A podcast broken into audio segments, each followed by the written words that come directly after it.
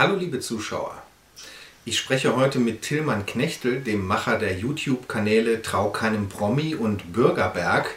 Er hat schon drei Bücher geschrieben über die Rothschilds, über Rockefellers und nun als drittes das Schwarzbuch Alternative Lügenpresse. Dazu möchte ich zunächst inhaltlich äh, sagen, es geht in diesem Buch nicht nur um die äh, sogenannte alternative Medienszene, sondern auch inhaltlich um das aktuelle Thema Ukraine, Russland, äh, Putin. Und ähm, äh, vorab auch noch die Anmerkung, es gibt äh, schon einige andere Gespräche mit Tillmann zu diesem Thema. Äh, Freiwillig frei etwa, ein anderer YouTube-Kanal, ähm, äh, hält schon ein sehr langes Gespräch bereit und insofern wollen wir hier heute nochmal ein paar andere Perspektiven, zum Teil natürlich auf dieselben äh, Themen einnehmen. Ja, hallo Tillmann. Hallo. Ich habe jetzt schon ein paar Andeutungen äh, zum Inhalt deines Buches gemacht. Ähm, vielleicht zum Einstieg ähm, einmal die Frage, äh, welche ähm, Beziehung siehst du denn äh, zwischen den Rothschilds und Putins Russland? Ähm, das ist eben äh, ein Aspekt, den du hier besonders betonst und äh, der deine Argumentation eben auch auszeichnet gegenüber anderen Argumentationen zur aktuellen geopolitischen Lage. Ja, da gibt es eben große Missverständnisse in den alternativen Medien. Die sehen die Rothschilds eher als eine Verschwörung von Zionisten, von Kapitalisten, aber sehen, haben sich nie mit den Rothschilds beschäftigt und sehen deshalb nicht den Aspekt, dass die Rothschilds Russland schon immer als Teil ihrer, äh, als ein, ja, als einen ihrer Spielbälle gesehen hat in ihrem großen Spiel. Und eigentlich muss man sich nur die Geschichte angucken von Russland ähm, bis zur Oktoberrevolution die Rothschilds haben Kredite an Russland vergeben, die Rothschilds hatten Kontakte zu den Zaren und die Rothschilds haben sich dann entschieden, zum Beginn des Ersten Weltkriegs sich zurückzuziehen ähm, und ihre Agenten für sich arbeiten zu lassen. Deswegen, ich sage zwar in dem Buch immer noch, es ist die Beziehung zwischen Rothschild und Russland, aber eigentlich ist es jetzt die Beziehung zwischen ihren Agenten und Russland. Also sprich zum Beispiel die amerikanische Federal Reserve die von Agenten der Rothschilds gegründet wurde, weil die Rothschilds wollen sich jetzt natürlich nicht mehr ähm, die Finger schmutzig machen. Ähm, auf wen man da verweisen könnte, wäre Anthony C. Sutton. Der hat zwei Bücher geschrieben. Eins heißt Western Technology and Soviet Economic Development. Darin hat er nachgewiesen, dass die militärische Technologie der Sowjets zu großen Teilen eben von den Amerikanern und vom Westen gesponsert wurde. Und er hat sich mit der Oktoberrevolution beschäftigt und hat eben die Verbindung ähm, nachgewiesen zwischen amerikanischen Banken wie der Guaranteed Trust Company und ähm, Rockefellers National City Bank oder der Chase National Bank, die diese Revolution nachweislich finanziert haben. Ähm, als äh, Verbindungspunkt gibt es, gibt es da den ähm, Bankier Olof Aschberg aus Schweden, der hatte Kontakte zu der Guarantee Trust Company. Ähm, er war ein guter Freund von Max May. Guarantee Trust Company war eigentlich die Bank, die so ähm, den größten Einfluss hatte bei der Finanzierung. Ähm, unter anderem wurde die Bank auch von Lenin erwähnt, 1920, dass Lenin sich wünscht, er wolle die Guarantee Trust Company als, als ähm, amerikanischen Agenten des Sozialismus. Und ähm, es gibt ganz viele Verbindungen. Es gab eine Mission des Roten Kreuzes, die nach Russland gefahren sind und vermeintlich so getan haben, äh, als wollten sie den Russen helfen in der Oktoberrevolution, weil da gab es Nahrungsknappheit und ähm, ja eben gesundheitliche Missstände. Aber diese Mission wurde eben geführt von, dem, äh, von einem Direktor der Federal Reserve, der hieß Thompson. Der ist äh, nach Russland gefahren und ähm, hat dort höchstwahrscheinlich Geld verteilt. Später hat er eine Million nach Russland geschickt, direkt von der Federal Reserve. Und äh, die Leute, die in seinem Team waren ähm, und äh, haben sind dann teilweise abgehauen, weil sie so sauer waren auf ihn, weil sie dachten, sie arbeiten fürs Rote Kreuz und kümmern sich da um, um, um humanitäre Hilfe. Und ähm, am Ende ging es dann nur darum, die, ähm, die Sowjets zu unterstützen oder die Bolschewisten. Ähm, das war noch in der Phase, wo nicht klar war, ob die jetzt wirklich die Revolution gewinnen. Und ja, viele sind dann angewidert abgehauen und haben gesagt, der Thompson, ihm geht es nur darum, diese Leute da zu finanzieren. Und ähm, es gab 29 Leute, die bei der Mission dabei waren. Und ähm, zum Beispiel der Übersetzer von Thompson, der wurde dann die rechte Hand von Lenin, also sein Sekretär. Also die Verbindungen sind so glasklar. Ähm, Thompson von der Federal Reserve ist dann zurückgefahren ähm, im Dezember 1917 und hat sich dann mit Lloyd George getroffen und hat ihm gesagt, ähm, Lloyd George damals Premierminister von England, und hat ihm gesagt, er solle doch die Sowjets bitte anerkennen. Ähm, ja, es gibt halt eben so viele Verbindungen, die halt direkt von der so, sowjetischen, ähm, von den Sowjets zu, zur Wall Street führen. Und ähm, die Wall Street ist eben schon eine, ja, einer der Agenten der Rothschilds, weil sie standen eben hinter der Federal Reserve. Die Federal Reserve steuert das amerikanische Geldsystem, das heißt auch alle Wall Street Banken arbeiten für die Rothschilds. Darf ich einmal kurz einhaken? Ja. Ähm, also es ist so, ähm, äh, ein Vorbehalt gegenüber solchen Argumentationen äh, lautet äh, natürlich, wenn man die Wall Street sagt, sind das eine ganze Menge Personen, Institutionen, Banken, äh, um es noch einmal zu rekapitulieren, kannst du noch einmal wiederholen, wo du einen ganz direkten Verbindungspunkt zwischen der Rothschild-Bankiersfamilie und der russischen Revolution personell benennst? Du hast das jetzt äh, schon wieder sehr ausführlich erklärt, um das noch einmal so zuzuspitzen. Eben nicht, also das geht ja nicht, weil es war ja so, dass sich die Rothschilds, eigentlich der Erste Weltkrieg war der Punkt, an, de, an dem sich die Rothschilds aus der Öffentlichkeit zurückgezogen haben. Ähm, Nachweislich, du kannst es auch in ihren offiziellen Biografien lesen, Rothschilds waren die mächtigste Familie des 19. Jahrhunderts. Und ähm, dann gab es in den offiziellen Biografien, die ja über das 19. Jahrhundert hinausgehen, sehr fadenscheinige Erklärungen, warum die Rothschilds ihre Macht verloren haben dann im 20. Jahrhundert. Und es gab dann halt andere Historiker, die nachgewiesen haben, dass die Rothschilds über Kanäle die Rockefellers finanziert haben, dass die Morgenbank ähm, für die Rothschilds gearbeitet hat, dass Banken wie Kuhnlüb und Co. Ähm, sogar ähm, ja, äh, familiär mit den Rothschilds verbunden sind. Das äh, führt sich auf die Familie Schiff zurück. Bei der ist auch nicht 100% nachgewiesen, dass die mit den Rothschilds verwandt waren, aber die haben damals in der Frankfurter Judengasse im gleichen Haus wie die Rothschilds gewohnt. Der Vater war Bankier bei Rothschild, der Moses. Ja, ja. Also das, die, also so einen Zufall kann es ja kaum geben. Also dass, dass, dass Leute im gleichen Haus leben und später sind die dann die Nachfolger der Rothschilds quasi. Und Kuhn, Löb und Company ähm, hat mit der deutschen Regierung zusammengearbeitet, mit dem deutschen Kaiser.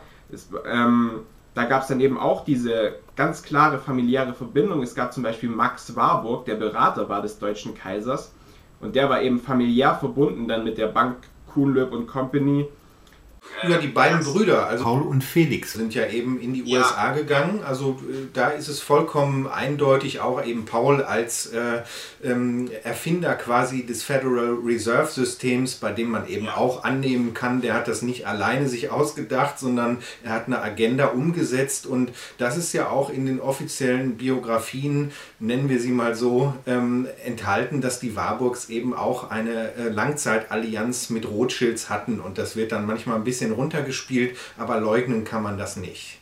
Ja, richtig. Also die Warburgs auch ganz früh Verbindungen. Ich glaube, einer hat auch mal mit denen zusammengearbeitet. Die hatten auch so, es gab auch so fünf Warburg-Brüder, die ganz ähnliche Geschichte wie bei den Rothschilds. Und die haben dann auch Praktikas gemacht und so bei den Rothschilds damals, oder wie man das damals genannt hat, Ausbildung in deren Bankhäusern. Und ja, also die Überfahrt von Lenin wurde ja von Max Warburg organisiert sogar. Und Max Warburg hatte direkte Verbindung zum deutschen Kaiser und zu Kuhnlöb und Company. Also da sieht man schon die, diese Verbindung. Wie gesagt, direkte Verbindung zu den Rothschilds ist schwer, weil sie halt ab dem 20. Jahrhundert über ihre Agenten gearbeitet haben. Und man kann ja mal ganz allgemein sagen, dass die Federal Reserve ähm, eine Zentralbank ist, also eine, die amerikanische Zentralbank, was ja nicht, ähm, es gab zwar immer wieder Banken, aber Zentralbanken gab es nicht zwingend im 18. und 19. Jahrhundert in Europa. Und ähm, Zentralbanken kommen aus dem kommunistischen Manifest. Also Karl Marx hat da so einen Zehn-Punkte-Plan gehabt und da hat er gesagt, ja, die, es muss eben eine Zentralbank geben, die sich um den Geldumlauf kümmert. Und das haben, das, das kommt ja aus dem kommunistischen Manifest und das wurde in Amerika von diesen Leuten, von diesen Rothschild-Leuten installiert. Also muss ich nicht wundern, wenn dann auch eine, Leute nach ähm, Russland gehen, um dort so eine Zentralbank einzurichten oder Agenten der amerikanischen Zentralbank nach Russland gehen, um die, um die Bolschewisten zu finanzieren, weil es, es gehört ja zum Plan von diesen Leuten eben, die, das Geld zentral zu kontrollieren und den Geldumlauf zu kontrollieren. Ja. Mhm. ja, es ist interessant. Du bist jetzt im Grunde über einen Umweg wieder zum äh, Thema Russland äh, zurückgekehrt. Ja, du äh, hast jetzt eine Menge ähm, über die US-amerikanische Zentralbank gesagt. Ähm, aber ähm, ja, es ist eben eine Technik über Zentralbanken, ähm, die Welt zu organisieren. Ähm, Russland ist ja aber weltgeschichtlich äh, unter den großen Playern in dem Sinne auch noch eine Ausnahme geblieben, oder? Ähm, wie meinst du das jetzt genau? Was die Organisation über Rothschild dominierte Zentralbanken betrifft. Ja, das ist so, so ein Mythos, der so rumgeht, dass das, also natürlich kann man jetzt nicht sagen, dass Rothschild irgendwie in der russischen Zentralbank sitzt, aber die haben eben das System übernommen. Ähm, es Russland war eigentlich also kein begehbares Territorium für die für sage ich mal für die Zeit des Kommunismus. Also man konnte überhaupt nicht man hat überhaupt keine Einsicht nach Russland, was da genau abläuft, aber wir wissen, dass zum Beispiel ähm, David Rockefeller nach Russland gefahren ist, um sich da mit der Regierung zu treffen und dort Urlaub zu machen.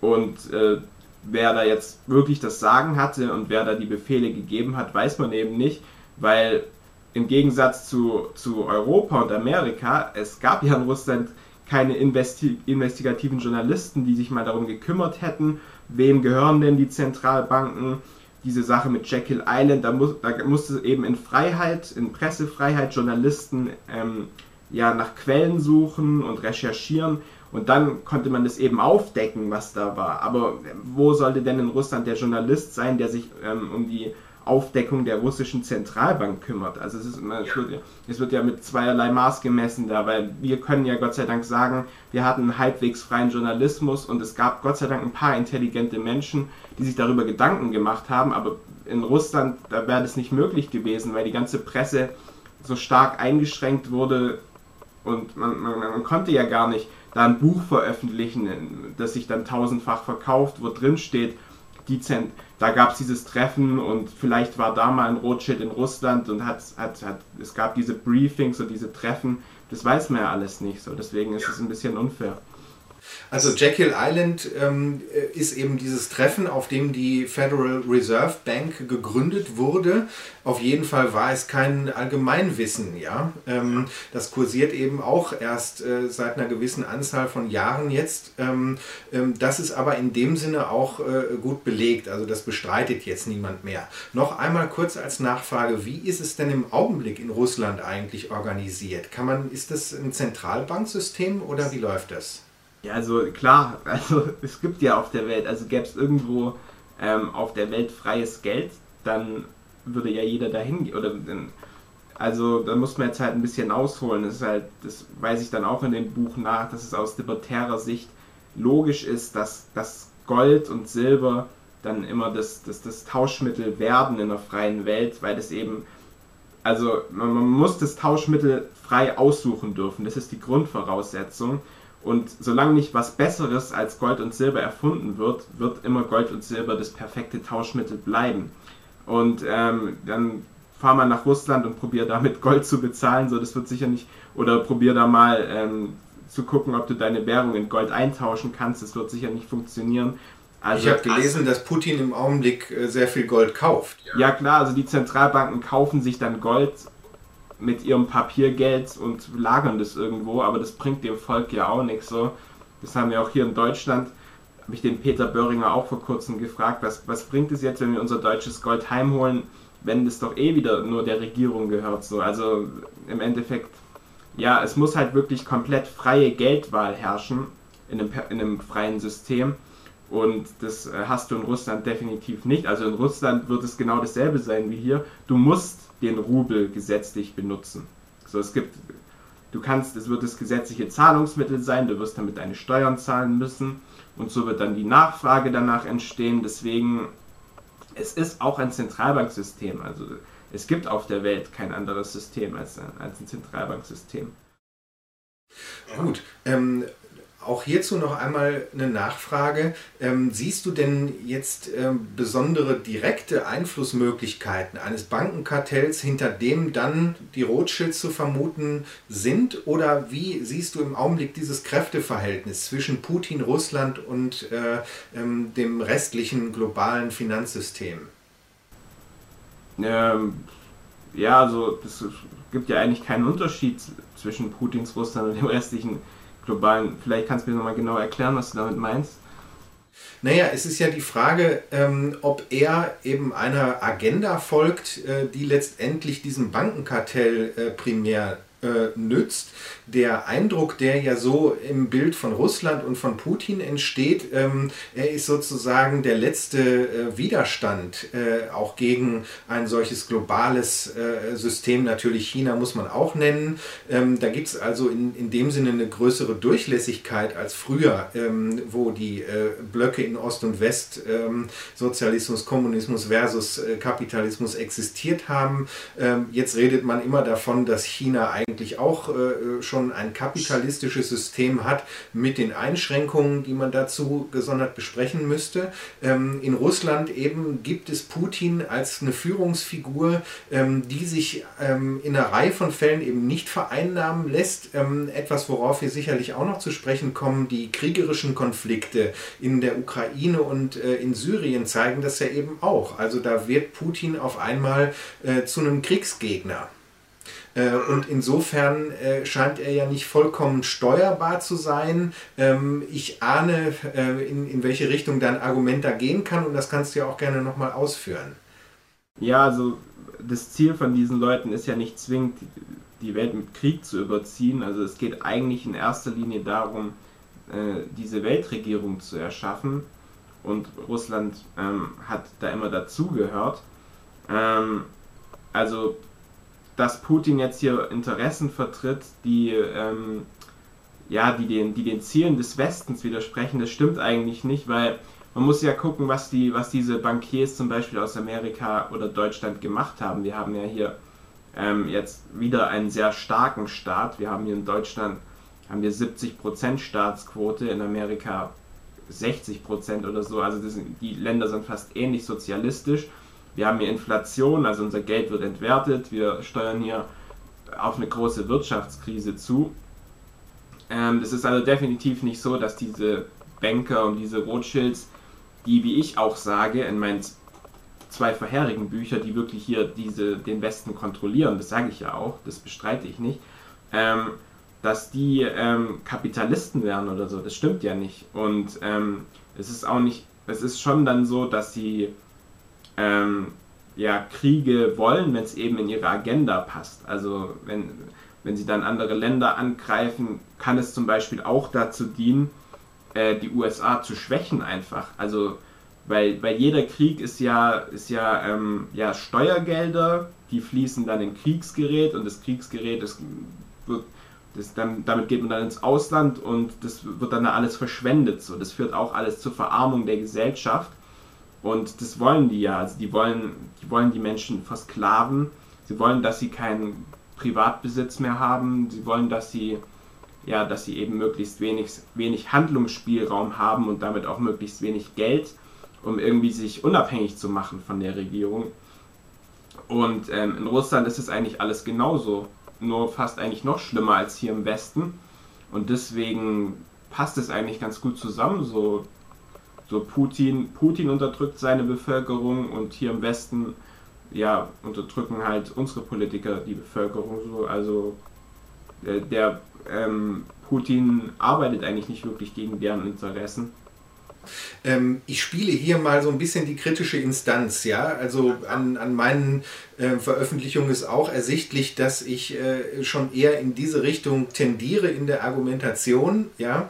Ähm, äh, du verwendest etwa jetzt so einen äh, Artikel wie die oder Personalpronomen sie.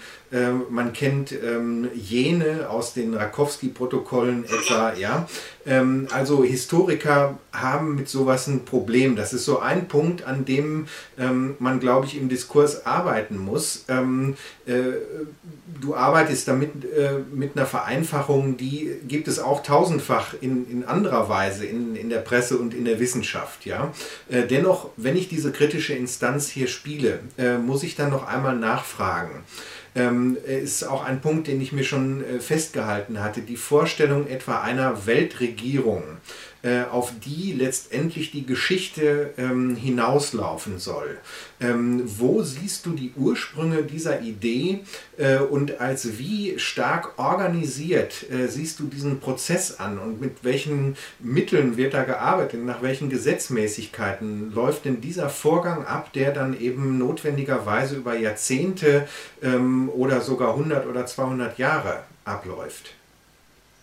Ähm, ja, also erstmal hat man natürlich mh, hm, diverse Zitate. Da könnte man vielleicht mal ähm, auf die Bücher von Wolfgang Eggert verweisen. Da geht es eben um die Verbindung zwischen bestimmten Gruppen, ähm, sag ich mal, radikalen, messianistischen Gruppen und eben diesen Bankiers, die sich vorgestellt haben, dass es äh, eines Tages eben ähm, eine, ein großes Weltreich geben soll ähm, und in der Mitte dieses Weltreichs wird dann Israel stehen und ähm, da wird dann dieser Tempel gebaut werden. Ähm, das ist natürlich so, man weiß nicht genau, ob die Rothschilds diese Gruppen nur benutzen oder ob sie wirklich an diese, diese biblischen Prophezeiungen glauben.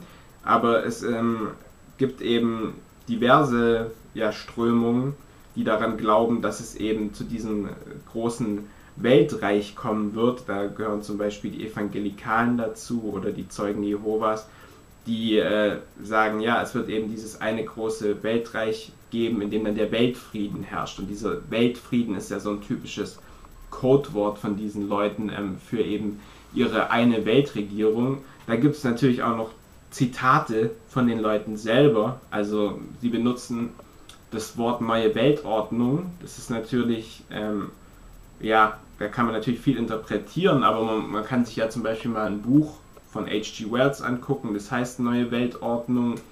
Da wird dann ja dieses, ähm, ja, ein Weltregime ungefähr beschrieben und es geht schon darum, dass es äh, auf diesem einen Weltregime eben einen sehr starken Staat geben soll, also dass den Menschen quasi alles kostenlos zur Verfügung gestellt wird und dass sie äh, ja schon eigentlich, eigentlich, eigentlich Sklaven sind, die ähm, ja die versorgt werden mit dem Nötigsten und ähm, auch sehr sozialistische Forderungen.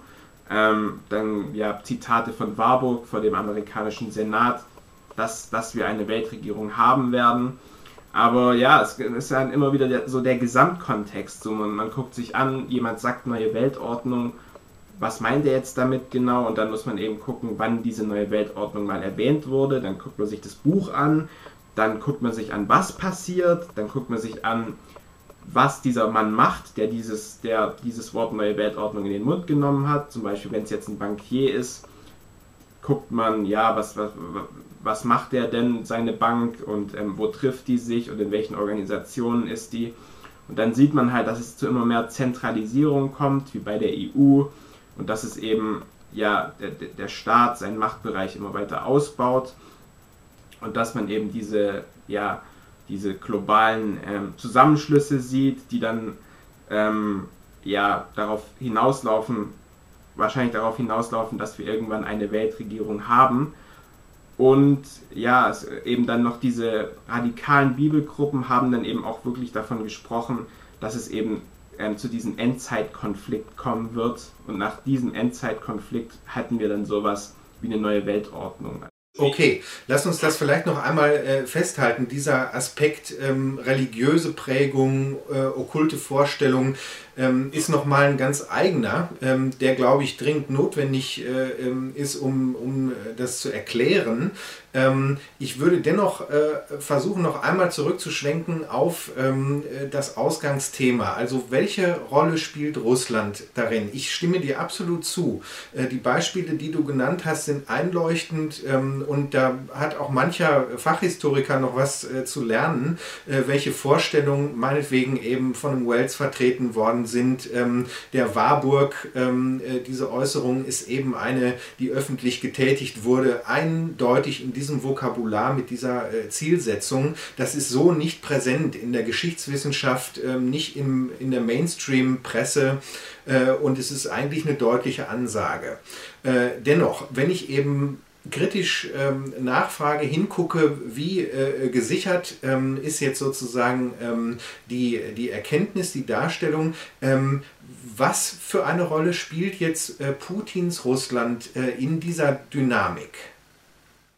ja, die Sowjets hatten das ja schon in ihrer sogenannten Verfassung, dass eines Tages das Endziel des Kommunismus sein wird, ähm, oder das Endziel des Kommunismus ist eine kommunistische Weltregierung.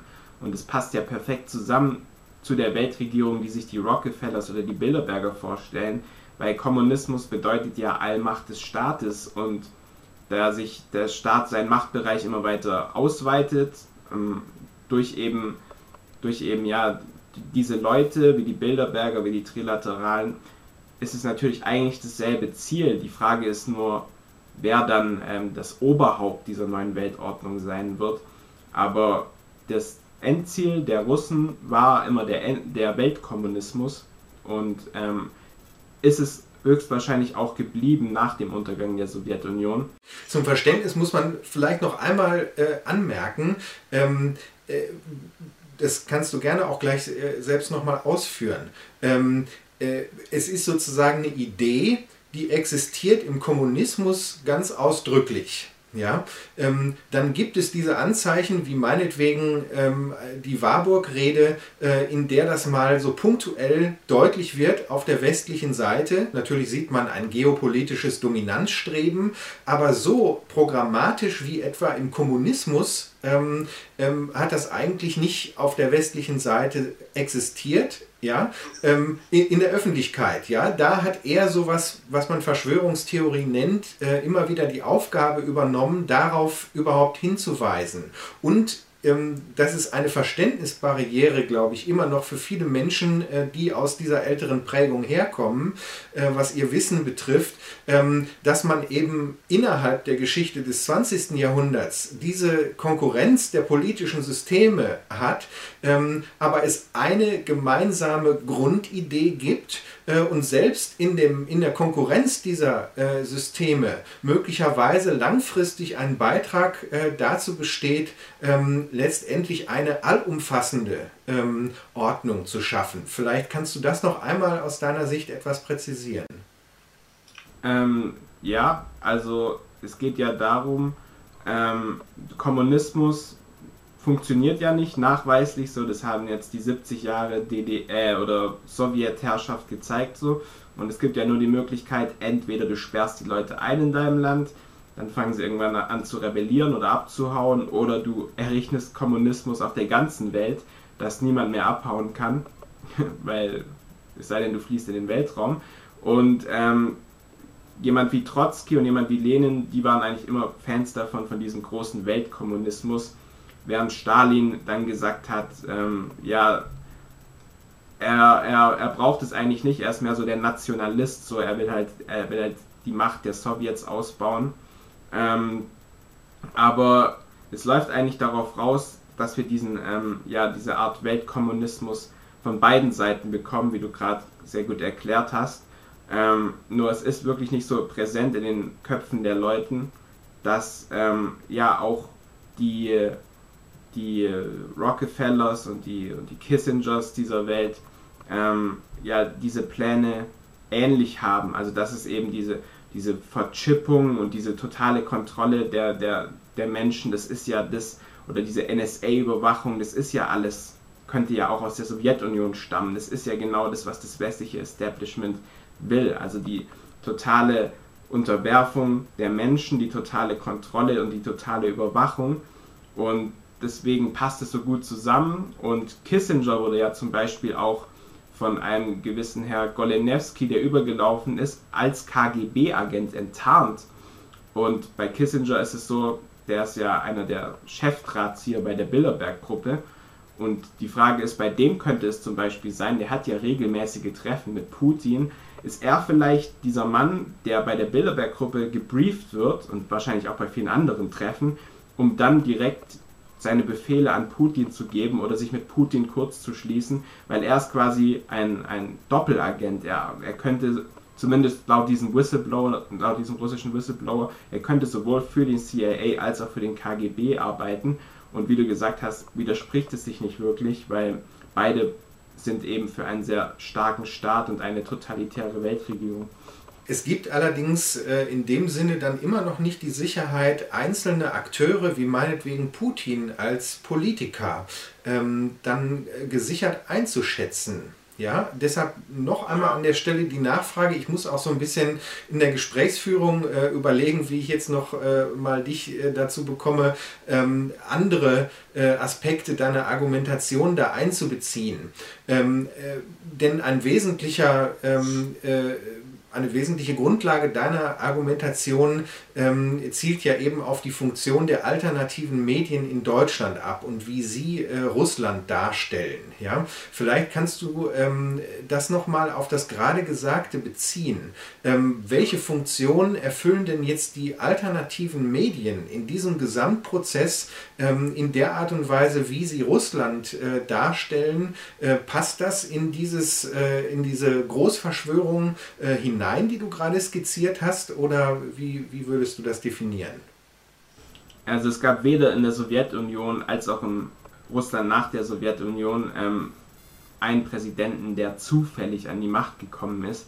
Ähm, das ist aber das Bild, das die alternativen Medien verkaufen, dass es eben ja nach dem Untergang des Kommunismus eigentlich ist auch fast das Bild, das der Mainstream verkauft. Nach dem Untergang des Kommunismus gab es halt Chaos, gab es diesen totalen Raubtierkapitalismus. Jelzin war dann der falsche Präsident, der war total korrupt, hat sich selber bereichert, hat das Land ausgebeutet. Und ähm, dann, Gott sei Dank, kam Putin an die Macht und jetzt hat sich alles in Russland verändert, denn äh, Putin sei, hätte sowohl mit den, mit den Altlasten des Kommunismus abgeschlossen und hätte, wäre jetzt auch auf dem Weg, Russland quasi zu einem, ja, zu so einem konservativen, marktwirtschaftlichen Paradies zu machen. Da gibt es ja wirklich alle möglichen äh, Spielformen, Spielarten, wie man, wie man Putins Aussagen und Putins Handlungen so auslegt.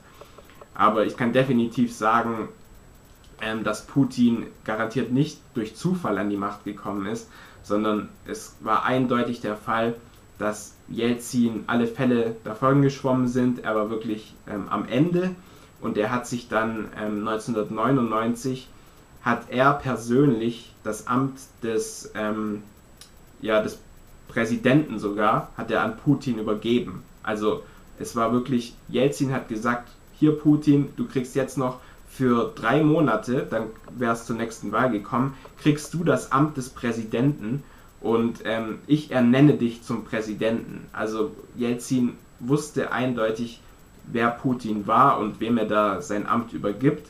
Und da Putin dann schon das Machtmonopol inne hatte, kann man natürlich spekulieren. Es gibt einem natürlich ganz andere Möglichkeiten, weil er konnte dann die Medien steuern.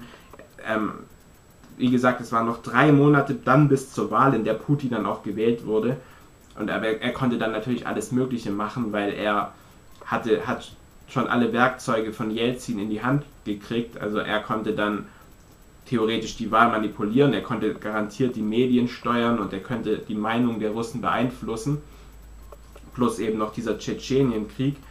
Und ja, so ist er halt an die Macht gekommen, weil er ausgewählt wurde von, von, der, von der russischen Machthierarchie und er hat dann Jelzin sogar noch Straffreiheit gewährt.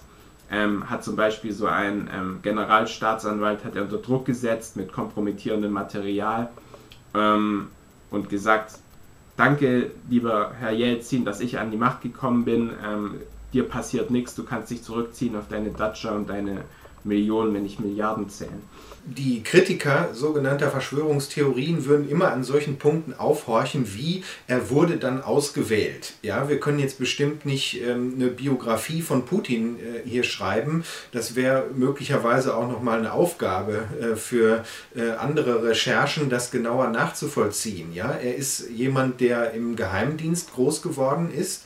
Ähm, das heißt, da haben wir zunächst mal schon einen sehr intransparenten Bereich. Da würde man sicherlich sehr schnell an Grenzen stoßen, um herauszufinden, wer jetzt im Einzelnen äh, Personen sind, äh, die ihn da gefördert haben.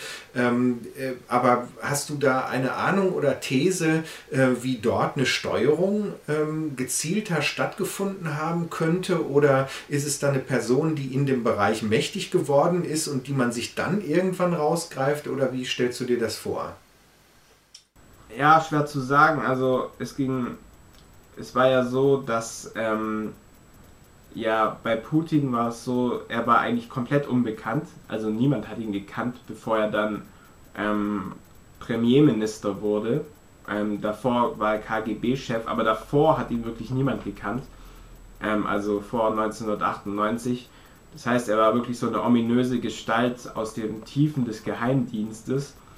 Ähm, da kann man dann wieder spekulieren, da kann ich auf die Bücher von Thorsten Mann verweisen der eben diese Phasen aufgezeigt hat und der dann auch darüber geschrieben hat, dass es dann zu dieser Phase 4 kommt, in der Russland wieder aggressiver werden wird und Russland wieder ähm, militärisch ähm, aggressiver werden wird, ähm, dass in dieser Phase auch der KGB wieder mehr, ähm, ja, sich wieder mehr an die Schaltzentralen der Macht heranwagt. Also es war schon logisch, dass man nach, diesen, nach dieser Langfriststrategie dann einen KGB-Mann wieder auswählt. Ähm, die Steuerung, ja, es ist halt schwer genau, warum man jetzt genau auf Putin gekommen ist. Es, wie gesagt, ähm, ich nehme mal an, es gab da auch Gründe, man wird ja nicht einfach so zum russischen Präsidenten. Da kann es natürlich auch wie bei anderen ähm, Präsidenten sowas wie kompromittierendes Material geben. Da gab es zum Beispiel ähm, einen Artikel von Alexander Litvinenko, das war ein ähm, FSB-Agent, der 2006 ähm, in London ermordet wurde. Der hat äh, kurz vor seinem Tod hat der noch einen Artikel geschrieben darüber, dass Putin äh, pädophil wäre. Ähm, und als Putin damals diesen äh, Generalstaatsanwalt gesagt hat, er dürfte nicht mehr weitermachen, gegen Jelzin zu ermitteln, und er hat ihm dann ähm, Material von diesem Staatsanwalt vorgespielt mit ähm, Nutten und ähm, so, so, eine Art Porno-Video, das dann tatsächlich auch im russischen Fernsehen ausgestrahlt wurde. Ähm, da hat Putin gesagt, es gäbe auch kompromittierendes Material gegen ihn. Also er wäre auch erpressbar von, von den Leuten, von den Le Leuten um Jelzin und ja, den, den Geheimdiensten und er wäre und es ist sicher kein Zufall, dass, dass jemand russischer Präsident wird. Also da musst du schon viel Dreck am Stecken haben, um in so ein Amt zu kommen. Ja, aber so eine direkte Steuerung ist schwer. Ja, also es gibt de de definitiv jetzt, ähm, ja, bis, bis vor 1998 ist Putin eigentlich, ja, kann man nicht viel über ihn sagen. Äh, nur noch mal als, als Nachbemerkung, man muss natürlich auch mit solchen ähm, Beschuldigungen immer vorsichtig sein. Ähm, nicht alles, was ein Litvinenko sagt, muss stimmen, aber ein Teil davon äh, kann stimmen oder stimmt sogar wahrscheinlich, wenn man dann sieht, äh, dass er äh, vermutlich ermordet wurde. Ähm, ja, und ähm, insofern können wir es erstmal provisorisch festhalten. Ähm, ich äh, halte solche Thesen auch für recht plausibel äh, anhand historischer Fälle. In manchen historischen Zusammenhängen kann man das schon deutlicher sehen, wie ein solcher Me Mechanismus funktioniert haben könnte. Ähm, und äh, es gibt dann eben nochmal die Alternativen eines sehr langfristigen Aufbaus einer Person. Ähm, es kann äh, auch eine Beobachtung stattgefunden haben, wo man eben sieht, es gibt eine Person, die äh, ist belastet, die kann man erpressen. Ähm, das wäre ein Argument dafür, dass man dann sagt, irgendwann entscheidet sich äh, eine solche Hintergrundmacht dafür, diese oder jene Person äh, zu wählen. Ja? Ähm, eine Unsicherheit für uns besteht dann noch darin, ähm, sich vorzustellen, vorzustellen, äh, wer innerhalb meinetwegen eines Geheimdienstes ähm, dann noch zu anderen Gruppierungen gehört. Ja? Also wir gehen hier von sozusagen einer Verschwörung in Anführungsstrichen aus, ähm, letztendlich eines Personennetzwerkes, was dann auch teilweise über Grenzen äh, von Ländern hinausgeht. Ähm, und in dem Sinne stellen wir uns vor, es müsste dann solche Kontaktpersonen äh, geben innerhalb eines Geheimdienstes, äh, die so eine Person wie Putin letztendlich ähm, dann ähm, ja, beobachten ähm, und zur, äh, ähm, für eine solche Karriere vorschlagen. Und dann greifen von außen noch andere Mechanismen, eine solche Karriere eben zu begünstigen. Dazu gehört der Parteiapparat, wie du es äh, genannt hast. Äh, und dann, wenn jemand in einem solchen staatlichen Amt ist, gibt es eben auch noch mal andere äh, Einflussmöglichkeiten. Vielleicht können wir das auch noch mal überleiten zur aktuellen Situation, ähm, denn äh, es gibt eben bestimmte Bedingungen, die ähm, den Erfolg eines solchen Staatschefs ausmachen oder seinen Misserfolg herbeiführen können. Stichwort Ölpreis. Ähm, und ähm, Nochmal die Frage danach, wie siehst du denn die Funktion der alternativen Medien in Deutschland in diesem Konzert? Ja, also es sieht jetzt so aus, dass Putin ähm, wahrscheinlich da ist, um zu bleiben. So, man hat jetzt nicht das Gefühl, dass er irgendwie ähm, in einer Machtkrise steckt und dass er irgendwie das Volk weghaben will, komischerweise. Es gibt auch Umfragen, ähm, die sagen, dass höchstens ein Drittel der Russen wirkliche Putin-Fans sind. Die allgemeine Einstellung der Russen ist eher so, ähm, viele trauern eher noch dem Kommunismus nach, so blöderweise. Das ist halt so ein, so ein Brainwash in der ihrem Kopf. Ähm, und sagen halt, ja, Putin ist sicher nicht perfekt, aber er hat mit so ein paar Sachen aufgeräumt und er hat wenigstens wieder Ordnung geschaffen. Aber ähm, wirkliche Putin-Fans, die wirklich alles toll finden, es ist vielleicht so ein Drittel der russischen Bevölkerung, was immer noch relativ viel ist. Allgemein gibt es auch, ist es in Russland leider noch viel verbreiteter, diese Obrigkeitshörigkeit, dass ähm, eben ja, Leute in Machtpositionen, dass man sagt, die müssen, die müssen hier für Ordnung sorgen und ähm, wenn dann eine Straße kaputt ist oder wenn irgendwas nicht funktioniert, dann sagt man, ach, damals im Kommunismus, da war das ja noch viel besser. Oder wenn man zu wenig Geld bekommt bei seiner Arbeit, dann sagt man, damals im Kommunismus gab es wenigstens genug zu essen und so, was dann auch nicht immer stimmt, aber es ist halt so der Grund, warum Putin wahrscheinlich eben von den Russen mitgetragen wird, weil die Leute eben, wie in Deutschland hier die Leute, die Merkel wählen, sind einfach zu blöd so. Also die, ja, die denken halt, er ist jetzt halt das kleinere Übel und der, wir unterstützen ihn. Und ähm, die Wahlen könnten da auch gefälscht werden, aber man kann es. Es ist nicht so wie bei Jelzin damals, dass ihn wirklich die ganzen alle Russen weghaben wollen, sondern er kann es wirklich durchziehen, dass er auch jetzt noch länger an der Macht bleibt. Und ja, die Rolle der alternativen Medien ist jetzt so, ähm, unter Putin hat sich eine Menge verändert. Ähm, es ist so, dass ähm, ja den Leuten das Bild verkauft wird jetzt, dass ähm, Russland sich verändert hätte, dass ähm, Russland die alles, was die Altlasten des Kommunismus abgelegt hätte und dass ähm, in Russland Dinge besser gemacht würden als hier im Westen.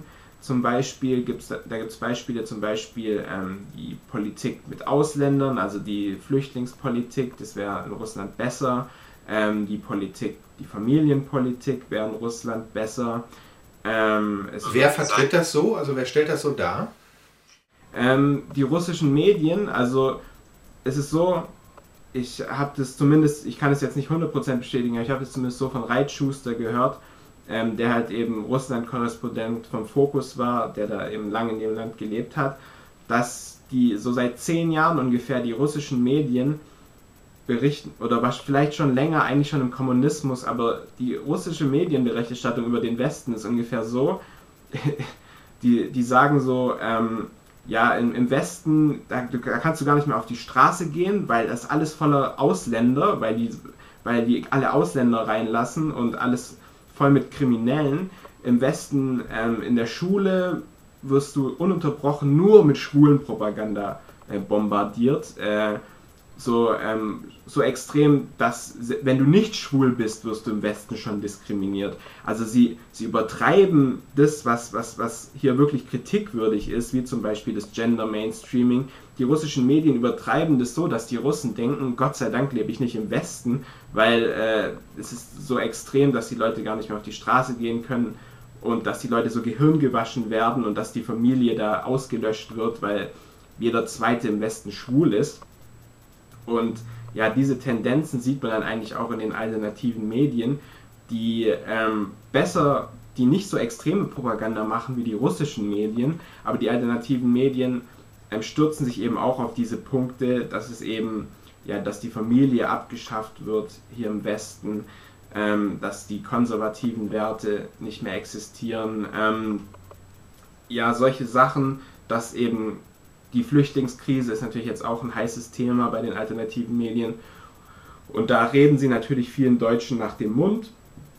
Das Problem ist, während die Medien in Russland total übertreiben, also total billigste Propaganda machen, die viele Russen leider sogar noch schlucken, ähm, sind die ähm, alternativen Medien hier in Deutschland mit Verbindungen nach Russland teilweise doch sehr akkurat in dem, was sie über den Westen sagen. Das ist eben das Problem. Sie schaffen eben das Vertrauen weil sie eben auch schon öfter mal sehr gut berichten und auch sehr investigativ berichten, aber geben der Sache dann diesen Spin, dass sie sagen, ja, aber in Russland ist es besser, hier im Westen läuft es schlecht, eure Politiker haben euch enttäuscht, ähm, die Lösung ist in Russland, guckt mal darüber, ähm, da läuft es alles besser als hier im Westen.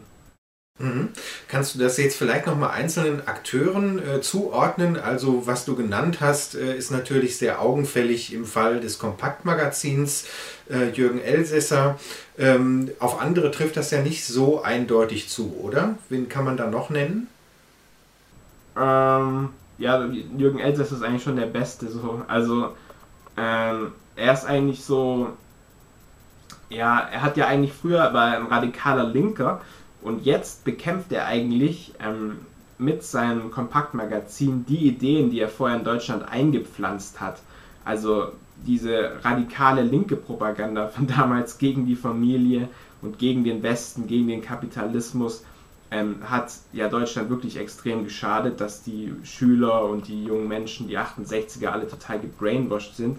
Ähm, und jetzt wechselt er die Seiten so um das Jahr 2009, 2010 rum. Und er erzählt uns, ähm, ja, er ist jetzt ein Konservativer und ähm, ähm, ja, die Deutschen wären eben von ihren Politikern im Stich gelassen worden und ähm, Russland hätte eben da die nötigen Lösungs, Lösungsansätze. Ähm, dabei war er immer einer der Leute, die das alles mit verursacht haben und die Selbstkritik ist da eigentlich relativ niedrig bei ihm. Also er hat vielleicht einmal irgendwie gesagt, es tut ihm leid mit dem kommunistischen Bund, aber er hat nie richtig aufgearbeitet, was er eigentlich in der Vergangenheit ähm, dafür harte Thesen in den Raum gestellt hat, die teilweise ja echt extrem radikal waren. Also wirklich, dass die Familie eine Zwangsstruktur ist und dass, dass man das Kind ähm, in der Familie unterdrückt wird. Und heute ist er eben unterstützt der ähm, ja, fast schon radikale Positionen, die ich nicht mal unterstütz unterstützen würde, wie Tilo Sarrazin oder so, also fast schon rassistische Positionen, ähm, während er früher allen Deutschen vorgeworfen hat, sie wären Nazis. Und ja, dass er im Sinne von Putin Bericht erstattet, ist ja eigentlich keine Frage so, weil so, es gibt keinerlei Kritik an Putin beim Kompaktmagazin und die Verbindung nach Russland so die Faktenlage könnte da auch besser sein, aber es gibt schon klare Indizien. Also zum Beispiel seine Veranstaltungen finden im russischen Haus in Berlin statt. Äh, bist du dir da ganz sicher?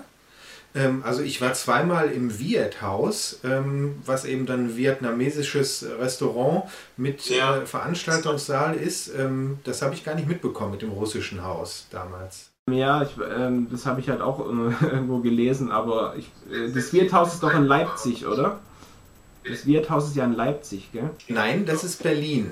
Äh, und zuletzt haben sie sogar im Freimaurer Logenhaus äh, gastiert. Als ich dort einmal versucht habe hinzugehen, wurde die Veranstaltung dann kurzfristig abgesagt, offensichtlich wegen Drohung der Antifa. Äh, und ja. mittlerweile machen sie das nur noch äh, per Anmeldung und dann wird kurzfristig der Ort bekannt gegeben. Ja, aber er ist, also ich glaube, es gab auch Veranstaltungen im russischen Haus in Berlin dann ähm, war zum Beispiel bei der Veranstaltung ein Pressesprecher der russischen Botschaft zu Gast. Es gab E-Mails von Dugin, der bestätigt hat, dass ähm, Elsässer einer seiner Mitstreiter ist. Ähm, und wenn jemand sagt, er wäre unabhängig und dann wirklich in keinem Satz nur, nur um sich mal, sag ich mal, ähm, um sich äh, um sich frei zu machen von jeglicher Kritik, könnte man ja in einem Satz mal erwähnen, ähm, Putin, Putin, ich bin auch kein Freund von Putin, aber hier geht es jetzt um den Westen. Ich kritisiere jetzt hier nur den Westen, aber das macht er ja auch nicht so. Also es ist schon sehr offensichtlich, dass er, dass er da eine Agenda verfolgt.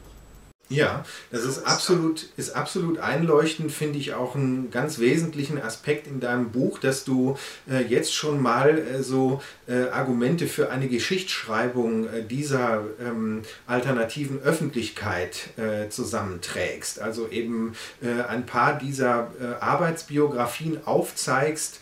Ähm, bei Jürgen Elsässer ist das in der Tat bemerkenswert, ähm, dass es diesen Gegensatz gibt, den er selber jetzt nicht verschweigt, aber sich sicherlich äh, ist das nochmal eine Frage wert und es wäre auch wünschenswert, äh, dass er sich selbst äh, dazu nochmal äußert.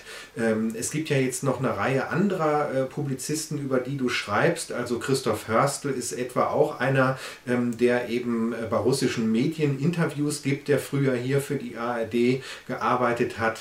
Ähm, ja, wir müssen das sicherlich nicht alles im Einzelnen jetzt nachbuchstabieren, aber in der Tat, das ist eine, eine sehr einleuchtende These, die du dort äh, vorstellst, dass es ähm, eine äh, ganz bestimmte Ausrichtung in dieser ähm, äh, anderen journalistischen Kultur gibt. Ähm, ja, also man kann es eigentlich gar nicht mehr bestreiten. Also man müsste eigentlich blind sein, um nicht zu sehen, dass zum Beispiel ähm, der große alternative Verlage wie der Kopfverlag, dass sie sich eindeutig in den letzten spätestens drei, vier Jahren auf ein Pro-Putin-Kurs ausgerichtet haben. Das kann man jetzt wirklich langsam nicht mehr leugnen. Das sieht man zum Beispiel auch an den Büchern von Thorsten Mann, der vom Kopfverlag ähm, ja, erstens nicht mehr beworben wird. Klar, man könnte sagen, die Bücher sind jetzt auch ein bisschen älter, aber es wurde ihm definitiv auch nicht angeboten, ein neues Buch zu schreiben. Ähm, es gibt eigentlich keine russlandkritischen Bücher mehr, die von Kopf beworben oder veröffentlicht werden. Das war vor drei, vier Jahren, wurden die Bücher noch beworben von Thorsten Mann. Und die haben sich ja auch nicht so schlecht verkauft. Und äh, Thorsten Mann sagt auch selber, dass ähm, ja, Kopp eben nichts mehr mit ihm zu tun haben will. Und die Frage ist, warum? Das waren ja einwandfreie Bücher. Und wenn man jetzt sich jetzt die Bestseller von Kopp anguckt, zum Beispiel von Ulf Kotte, ähm, auch keinerlei Russlandkritik und ähm, er sagt sogar dann in dem Buch, dass es ähm, ein Projekt ist von den westlichen Geheimdiensten und den westlichen Regierungen, so einen Machtblock gegen Russland zu schaffen und Russland einzukreisen. Also es, ist, es wirkt schon fast strategisch, wie, was die alternativen Medien jetzt machen. Ähm, es kann sich da nicht mehr um Zufall handeln, sondern das, das sieht ein Blinder mit Krückstock. Das, es ist so, du findest auf COP jetzt keine klare Putin-Kritik mehr. Gibt es nicht mehr. Weder im Online-Bereich, die, ähm, die großen Bücher, die beworben werden, sind immer anti-amerikanisch, wie gekaufte Journalisten, ähm, wie die gegen Soros, was jetzt rausgekommen ist. Ähm, und ja, was, was es halt da noch für Bücher gibt. Es gibt keine russlandkritischen mehr, Bücher mehr bei COP und es sollte einem schon zu denken geben. Umgekehrt eine Anmerkung, die ich dazu auch noch machen wollte, ist äh, die, ähm, wenn wir so ein bisschen Gerechtigkeit walten lassen, sollten wir ähm, schon noch mal in Erinnerung rufen, unsere Kultur ist natürlich sehr stark US-dominiert. Äh, beginnend bei der Unterhaltung, also ich habe mal solche Prozentangaben gelesen, wie 70 Prozent ähm, der äh, Medieninhalte hier stammen aus US-amerikanischer Produktion und was so die inhaltlich-politische Ausrichtung betrifft, geht das ja noch weiter. Ähm, dagegen ist auch wenn ich das jetzt persönlich anmerken soll, in, in dem Sinne nicht immer was einzuwenden, wenn man sagt, da ist eine Allianz, äh, die besteht international, ähm, solange keine Aggressionen und offensiven Unterdrückungsmechanismen äh, zu beobachten sind, muss man sich halt auch für Partner äh, entscheiden. Ähm, auf der anderen Seite muss man ja ähm, sagen, wenn man das ausgewogen moderiert, ähm, natürlich äh, gibt es Interessen von Russland. Ähm, es ist nicht generell verboten, dass die ihre Interessen äh, vertreten. Ähm, äh, zu Recht wird äh, natürlich in, in den erwähnten Beispielen darauf hingewiesen, es gibt nicht nur eine offene Einflusspolitik, sondern eben auch eine nicht offene ähm, äh, im Sinne von Indoktrination, äh, von Infiltration, die die USA sehr planmäßig nach 1945 1945 äh, hier betrieben haben. Ähm, also wir wollen in dem Sinne Gerechtigkeit walten lassen. Ja? Ähm, also man muss sicherlich nach wie vor ähm, ähm aus der Sicht von Deutschen auf die USA da ein Auge haben. Äh, auf der anderen Seite ist es sozusagen ja ein Appell an Wachsamkeit. Ja, nicht, äh, dass wir hier Redeverbote erteilen wollten oder jemand verbieten wollen, äh, ähm, auch eine, äh, äh, eine Solidarität oder eine Allianz äh, aufzubauen. Es ist halt ein Widerspruch zu früher, weil früher hat man eben gleichermaßen über russische Korruption äh, oder gegen die Missstände in Russland und gegen die Missstände dann in Europa berichtet. Ähm, ja, es ist halt okay, man hat damals war es auch schon so, dass man eher kritischer gegenüber der eigenen Regierung war und gegenüber ähm, dem, was einem halt näher stand. So, das ist ja auch irgendwie normal. Also wenn jetzt hier stehen ja auch Beamte von Angela Merkel quasi vor deiner Tür, wenn du die GZ nicht zahlst und so. Deswegen ist es ja auch verständlich, dass du dann natürlich auch eher solche Sachen bearbeitest, die, die, die dich selber betreffen. Aber es ist dennoch so, dass du halt auch mal gucken solltest, so, wo ist wo, wo lebt es sich denn besser, wo gibt es mehr Freiheit und weniger Freiheit. Und äh, ja, dass dann halt wirklich keine Putin-Kritik mehr existiert, macht es halt klar, dass die wirklich ähm, jetzt sich ähm, ja, dieser Seite verschrieben haben. Und ja, gäbe es nur 10% oder 5% Putin-Kritik beim Kopfverlag, dann würde ich sagen, okay, das ist schon, das reicht mir schon, das ist ausgewogen. Ich, ich merke so, ihr arbeitet jetzt nicht für eine Seite, ihr seid nicht irgendwie korrumpiert, aber das ist definitiv nicht so, das ist ganz eindeutig. Und das Problem ist ja, könnten sie ja machen, aber es geht ja auch darum, dass die alternativen Medien ähm, für die breite Masse glaubwürdiger werden und ähm, viele Leute gucken da drauf und sehen da wirklich nur diese anti-westliche, ähm, dieses anti-westlichen Journalismus und sehen klar diesen pro, pro-russische Einstellung und fühlen sich dann natürlich davon komplett abgeschreckt, weil die, weil die sehen das ja und denken sich, okay, ich habe hier keinen Bock, Medien zu konsumieren, die für Russland arbeiten und dann noch, wenn es, wenn Russland dann vielleicht in naher Zukunft oder etwas späterer Zukunft sein wahres Gesicht zeigt, dann wird es eben richtig heiß für diese alternativen Medien, weil dann wird denen gesagt... Wie würde das denn konkret aussehen? Also was, was meinst du damit? Äh, es könnte zum Beispiel sein, dass Russland äh, ja jetzt äh, nach der Ukraine vielleicht die baltischen Staaten angreift oder dass sie eben noch aggressiver werden in der Ukraine oder dass es eben wirklich dann in ein paar Jahren vielleicht mal zu einem atomaren Angriff kommen könnte von Seiten Russlands. Und dann hast du natürlich Argumente. Auf wen? Auf, auf die USA zum Beispiel. Ich habe da gerade ein Video gemacht ähm, über die, Akte, die neue Akte X-Staffel. Das war ganz interessant, weil da gab es eine Folge, in der es darum ging, dass ähm, Verschwörer innerhalb der USA ähm, eine kleine Atomrakete hochgehen lassen wollen in den USA und das auf die Russen schieben. Und wenn es eben zu diesem Szenario kommen würde, was ein russischer Whistleblower beschrieben hat, der hieß Stanislav Lunev, der hat gesagt, er musste sich selber darum kümmern, eben Atomsprengköpfe über die Grenzen von Kanada und Mexiko in die USA zu, zu schmuggeln, die eben relativ wenig gewogen haben, nur so, ich glaube, 150 Pfund oder sowas. Also die konntest du mit dem Auto transportieren und die konntest du dann in amerikanischen ähm, Kleinstädten platzieren und die, die konntest du dann einfach hochgehen lassen, also Kofferbomben. Und würde nur einen davon hochgehen, ähm, wäre für mich jetzt schon klar, was die alternativen Medien machen würden. Sie würden sagen, das war eine False Flag der Regierung, die, wenn diese Atombombe da hochgeht. Und die Russen haben. Der, der US-amerikanischen Regierung. Genau, der US-amerikanischen Regierung. Und die Russen haben damit garantiert nichts zu tun, die wollen es nur auf die Russen schieben. Und zum Beispiel, wenn dann die Russen dann doch sagen würden, ach, wir haben diese Bombe hochgehen lassen, ähm, weil ihr Imperialisten war zu aggressiv vor unserer Grenze oder irgendeine so Erklärung, dann hätten die alternativen Medien ein Erklärungsproblem, weil sie haben sich die ganze Zeit gegen den Westen ausgesprochen, haben alles auf, auf die CIA geschoben und jetzt gibt Russland nachweislich zu, wir sind der Bösewicht oder wir sind dafür verantwortlich. Es gibt natürlich auch Dutzende andere Szenarien, aber sobald sich eben Russland dann doch als Bösewicht entpuppt, wird man auf diese Leute gucken und sagen, was habt ihr denn da die ganze Zeit berichtet? Ähm, USA, Imperialismus, ähm, Ukraine, dass die USA in der Ukraine steckt. Äh, ihr habt gar nicht aufs Wesentliche geguckt und das war die Ge Gefahr durch Russland. Und dann, dann sind diese ganzen Leute ja in Erklärungsnot, weil was, was sollen sie dann noch sagen? So, die haben die Leute komplett in die Irre geführt und das wäre, sage ich mal, eine der Möglichkeiten, um die alternativen Medien mundtot zu machen, weil vieles, was sie berichten, stimmt ja.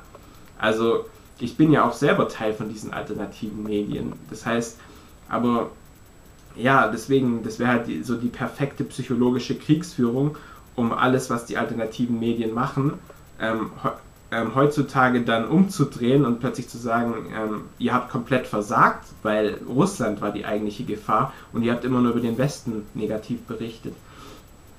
Aber wenn jetzt ein solcher Atomangriff von Russland ausginge, ähm, wo, bei wem liegt denn dann die Schuld?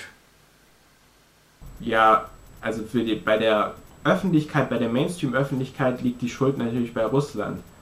Wir wissen dann, wie du Leute wie du und ich wissen dann natürlich, dass es Teil eines größeren Plans war, dass wahrscheinlich auch die internationalen Banker dahinter stecken und dass es ein Schritt auf diese Weltregierung hinzu ist.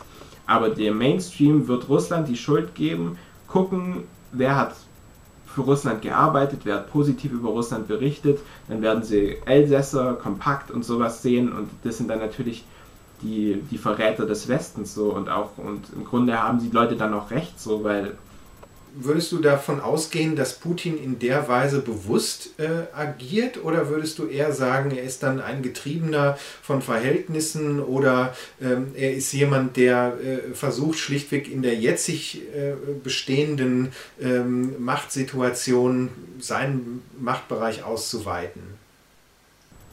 Ja, doch, ich sehe das, also ich glaube ja, dass die Leute dann doch, also wenn wir das schon, das sind ja jetzt sag ich mal, auch halbwegs logische Gedanken, die wir hier so von uns geben. Wenn wir das schon erkennen, dann muss es Putin ja doppelt erkannt haben. Und ich denke, die Leute an der Spitze, die werden nicht, ich kann mir das nicht vorstellen. Es stimmt natürlich, dass viele Leute wirklich auch die für Geheimdienste oder für die, für, für die Regierung arbeiten, so gebrainwashed sind, dass sie selber nicht kapieren, was sie da eigentlich anrichten mit ihren Taten. Aber ich frage mich das aber auch wirklich manchmal bei Politikern, also zumal auch solchen hier in der deutschen Regierung. Ähm, ich kann mir schon vorstellen, dass es eine Menge Leute gibt, äh, mindestens auch in den Medien und in der Wissenschaft, ähm, die sich diese Fragen nie gestellt haben. Man hat die entsprechende Literatur von ihnen ferngehalten. Also je nach äh, ihrer eigenen Herkunft, ja, wenn du äh, in einem Professorenhaushalt groß geworden bist, in einem Politikerhaushalt, dann hast du das vielleicht auch schon als, als junger Mensch mitbekommen. Wenn du aber ein Aufsteiger bist aus anderen Milieus, die gar nicht in diesen Kategorien Kategorien denken, kann das, denke ich, äh, sehr lange dauern und wir sind sicherlich auch in einer neuen historischen Phase, in der meinetwegen auch unsere Beiträge eine Rolle spielen in einem wachsenden Bereich der alternativen Medien oder sogenannten alternativen Erklärungsansätze, Verschwörungstheorien im guten Sinne, ähm, dass das bewusster wird. Ähm, ich kann mir vorstellen, ähm, dass je weiter man in der Geschichte zurückgeht, es immer mehr Politiker gegeben gegeben hat, die äh, dann nicht bewusst agiert haben. Also das können wir vielleicht insofern auch nochmal als Frage festhalten äh, für mhm. Putin. Äh, und es ist für uns möglicherweise auch äh, eine ganz wichtige, wichtige sicherheitspolitische äh, Frage. Wie bewusst agiert er da? Ähm, und man muss vielleicht äh, auch zu seinen Gunsten anmerken, es gibt ein paar Situationen, Situation, so wurde das auch in der Mainstream-Presse teilweise ja kommentiert, wo er sich nicht sofort hat provozieren lassen. Ja.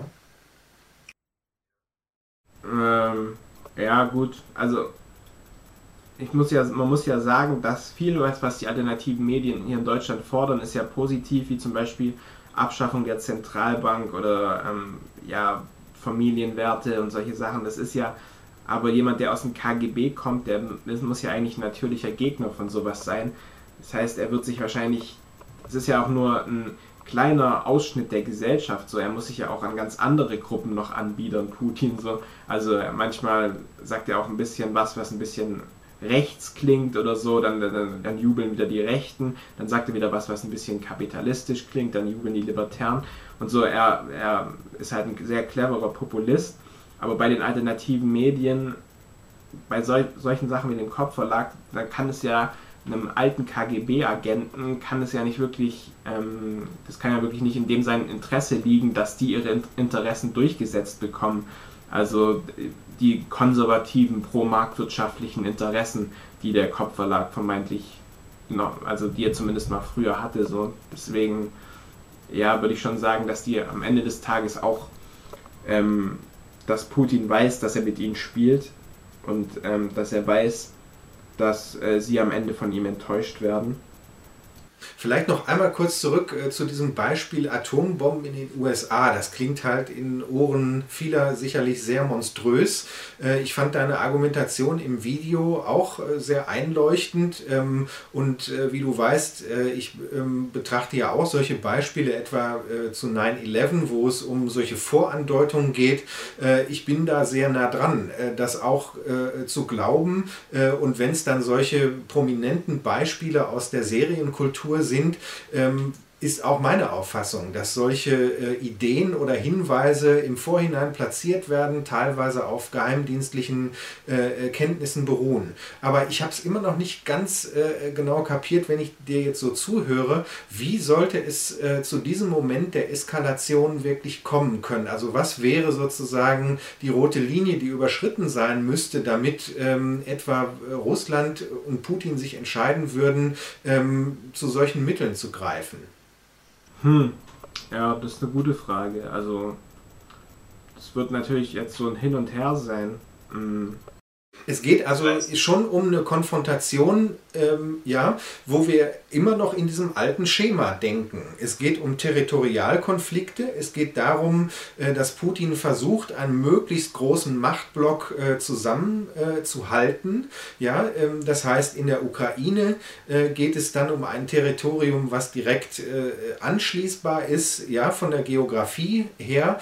Ähm, äh, in Syrien geht es dann um eine länger bestehende Allianz, ja, wo schlichtweg ja der Rest der Welt sozusagen sozusagen aufgeteilt war, traditionell in Ost- und West-orientierte äh, Akteure. Im Nahen Osten äh, ist da, soweit ich weiß, ja noch der Iran äh, zu nennen äh, und äh, ist dann auch de, das letzte Land in diesem Bereich, äh, was im Augenblick noch Stabilität aufweist. Ähm, ja, also das ist immer noch das alte Schema dass es Akteure gibt, ähm, ähm, also zwei große Blöcke und dazwischen gibt es Akteure und sowas wie Stellvertreterkriege, ähm, in denen diese Konfrontation immer noch herrscht. Ja? Ähm, und äh, in dem Sinne, also das hängt mit beiden äh, hier auch umkreisten Fragen äh, zusammen. Erstens, gibt es den Plan einer Weltregierung und inwiefern ist das wirklich genau gesteuert? Ähm, äh, und zweitens, ähm, äh, wie, äh, wie bewusst agiert zum Beispiel eben ein Akteur äh, wie Putin? Oder gibt es sozusagen möglicherweise auf der anderen Seite Akteure, die ihm sozusagen strategisch überlegen sein könnten, die ihn in dem Sinne steuern, als sie Bedingungen schaffen? Ja, also der Ölpreis wäre für mich eine so äh, äh, spannende Frage in der Hinsicht, ähm, weil es ja auch in anderen Fällen wie Venezuela und auch Iran ähm, ebenfalls zu einer Schwächung von äh, bestimmten Akteuren geführt hat. Also Venezuela war dann Chavez wiederum. Ja, ähm, das sind also dann Gegner des US-amerikanisch äh, dominierten Systems, die auch noch in den alten Blöcken gedacht haben. Also äh, Chavez steht äh, für Sozialismus. Es kann natürlich sein, dass Putin auch immer noch so denkt und das wirklich nicht verstanden hat. Ja, ähm, das, also ich nehme an, innerhalb des KGB wird es wahrscheinlich Leute geben, die ähm, in bestimmte ja, Zusammenhänge eingeweiht werden.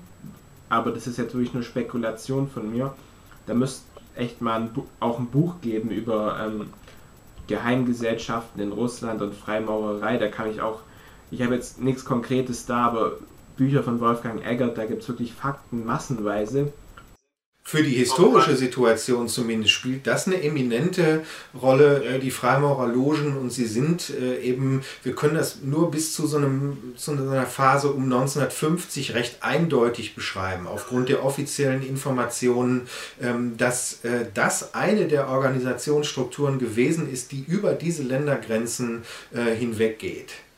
Ja, also gibt es wirklich, ich weiß nicht, ich glaube, er hat selber auch vergessen, Wolfgang Eggert, ich war ja vor kurzem mit ihm bei Speakers Corner so, er hat wirklich da auch in seinem, ich glaube, zweiter Teil von Israels Geheimvatikan hat er massig Fakten gesammelt ähm, über Freimaurerverbindungen von Lenin, Trotzki und, und sonst was. Also da gibt es wirklich massenweise Fakten.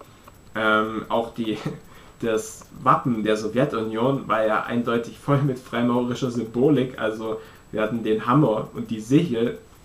Gut, Freimaurer haben dann diesen äh, Zirkel, bei der Sichel ist übrigens eine Saturn-Symbolik äh, wieder genau, enthalten, ja. Mhm.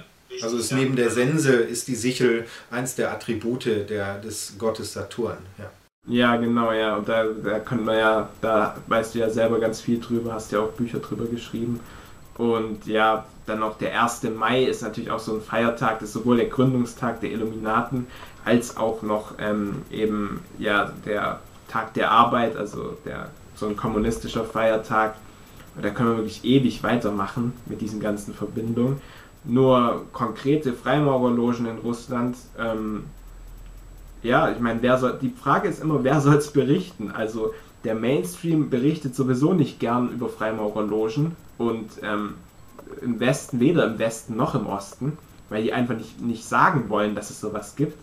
Und die alternativen Medien, die berichten gern über Freimaurerlogen, solange sie im Westen sind äh, ja, wer soll es berichten? Und jeder Journalist braucht natürlich wirklich investigativ arbeiten zu können und auch ein, bis, ein bisschen Budget und ein bisschen Geld. Und das ist halt rar gesät, so, um, um da wirklich investigativ arbeiten zu können. Und äh, deswegen, und vielleicht auf Russisch gibt es vielleicht so Literatur, aber es müssten halt es ist ja ein ganz geringer Teil von Leuten, die Russisch können und sich mit diesen Themen auskennen. Das heißt, dass es da nichts gibt, ist, ist irgendwie logisch.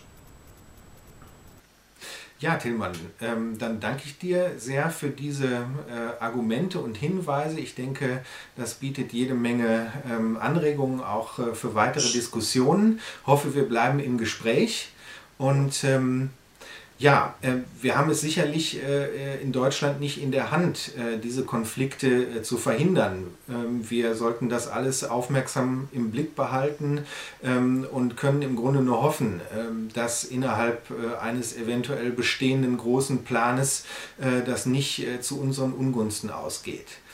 Ja, also insofern nochmal eine ganz dringende Empfehlung für dein Schwarzbuch Alternative Lügenpresse. ja, und ich hoffe auf ein nächstes Mal. Ja, gerne, ich auch. Vielen Dank. Ciao. Danke auch an alle Zuschauer für die Aufmerksamkeit und bis zum nächsten Mal.